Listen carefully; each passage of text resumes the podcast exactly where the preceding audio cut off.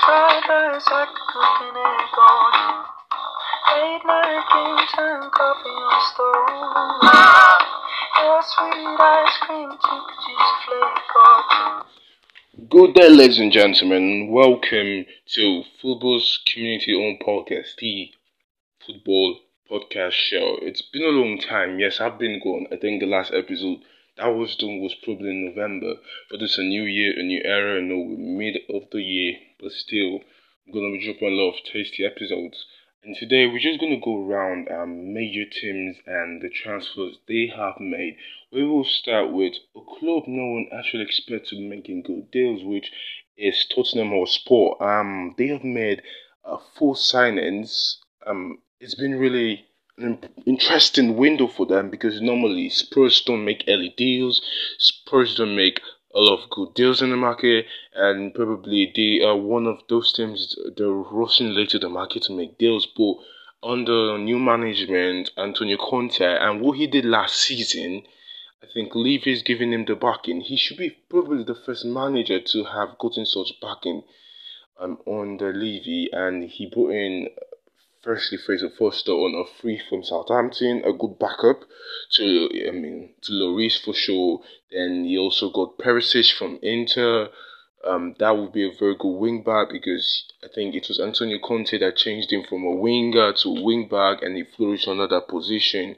So I know that would be a good steal for Spurs. And then they got um, Bissouma from um, Brighton or Albion, and that's a good buy. I think they have a settled DM. He he's good at stopping counter attacking football and more could be partner with um maybe an Beer or a Bentancur or maybe even suppose even bringing in another CM to be a partner with Bissouma. And finally, they brought in Richarlison. I've been a big fan of Richarlison. I love his shithouse free. I love the way he plays for the barge and not just for the money. And he's a good buy. I actually wanted him at my own club because he's versatile. He could play behind a striker, could be a striker, to be, could be a left winger, a right winger. He's he's quite good, and I think it's good for Spurs. They're beginning to have the squad depth. Um, according to various sources, they will be closing in on Lenglet's deal by the end of this week. So before they even go for the preseason, you're already having about five players. So I think it's good for the team itself, and I feel you're going to challenge for not just the Premier League, but for other clubs. Then we look at City, the champions. They go Erling Haaland um, for a price of 51 million euros, which is quite quite a gain if you look at it. But the structure of the deals and everything is quite expensive for City and putting up a release clause. And then they also purchased Kalvin Phillips for for a reported 45 million plus add-ons and rising to I think 50 or 51 million. They will also be having departures in Raheem Sterling because Chelsea are closing in on Raheem Sterling and it's all on personal terms. And then they will be going for Cucurella to be probably a left back maybe starting and maybe Zinchenko move, I mean, sorry, maybe Cancelo moving to the right. City is strengthening. It's kind of scary. They got a bell backup keeper in Ortega from Germany. Um, the squad looks looks fierce, even if they lost Gabriel Jesus already.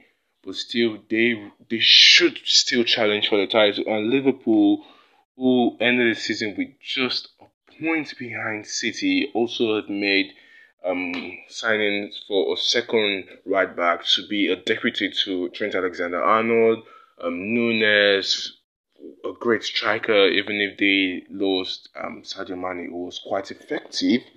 Um, I feel they will still put up more challenge this season, and I hope they they're able to close the gap between them and Manchester City. Then the next will be my team, Chelsea. I think Chelsea have struggled.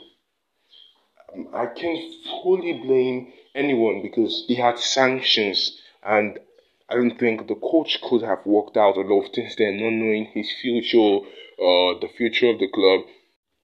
And Todd has been quite good in the market. If you've noticed, I think a week ago when they put they put in a bid for Sterling few days later, a bid for Raphinha was put in. They were moving fast, but um, once Raphinha's um, personal term issue got complicated and he wasn't giving response. Um, Chelsea pacing the market slowed down. They've also um, approached um, City for Sterling and Nathan Ake, and also they have approached Juventus for Matthias de Where they have a competitor in Bayern Munich, it's going to be a difficult one for them to sell.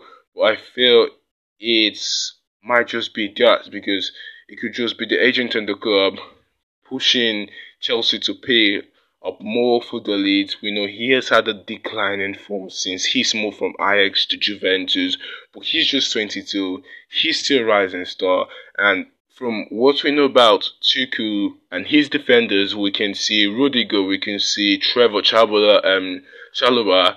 I think he will do wonders with Matthias de Then the next club we'll be talking about is um, PSG. Um, PSG this season have not done bad business for me.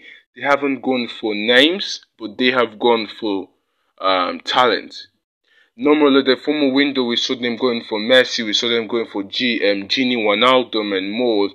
Um, those players did not make a big impact um, in the club, but now we're seeing them going for what they need, not just superstar names, but what they actually need, they've gone for Vitinha, they've gone for Renato Sanches, Milan Skriniar too. Um, I think if they could um, secure Scalamakis from Sassuolo, I think he will be the best replacement, or even a better replacement for Icardi, and they could really, really challenge for the Champions League again, getting a new manager who has been fantastic in the French league. We we we know he was the one that won Lille the title. I think two seasons ago, he did well in his um in his job at Nice at Nice, so it did be a good addition to the PSG squad. And then the final club I'm going to talk about is Barca. Uh, we know financially they're stable. They've taken out a loan to help them sort out some issues, some debt, and um, they haven't activated it yet, but they're pulling, they, they they have this pulling power even without cash, with the likes of Jules Koundé, Lewandowski, Raphinha, and more. But I don't think they will be able to get all their targets except they have a major departure in the club and they need to start doing business quick enough for them to be able to get enough incomings. The names that could be flying in the market um, we're seeing um, Lazio Savic. Um, Arsenal and Chelsea have reportedly been interested in Savic from Lazio, and he's valued at 70 million um, euros. So that'll be a hard one to do. We also have Gnabry from Bayern. He has one year left in his contract. Bayern are not sure he'll renew. Um, he's been linked to Madrid. He's been linked to City also to be a Raheem Sterling's replacement. Um, actually hoping that does not happen because um, City already very good enough. We also have Raphinha. Um, we we knew there was a hijacking. After hijacking, um, Chelsea hijacked the deal of um, Barca and Arsenal for only um, only for Barca to come back in, and um, City are still interested. Put up a bid calling and hijacking because they did not equal Chelsea's bid. So as it stands, leaders saying Chelsea still have the upper hand because they have put up the highest bid, which is 60 million euros. It's now left for Raphinha to um to have personal terms agreed with Chelsea, but he's saying, according to rumors, that he will want to play for Barca. So, as a Chelsea fan, I did want Chelsea to just walk away from this deal. The other Rangers in the market you could try out. I know he's good, will be a good addition, maybe a bit of an upgrade from, let's say, Ziyech, but I think it might just be time to work out for Chelsea. And the final name here is going to be Matthias de Ligt. Like we had yesterday, reports from Germany are saying that Bayern are interested in him. They have opened talks with Juventus. Chelsea have been leading the race from day one, um, and he might be interested in Premier League football. So let's hope and see if Chelsea or Bayern who comes as favourites in this deal. And that will be all for today. We will be back next next week with more news and more details on what we just delivered to you. Have a good day, lads.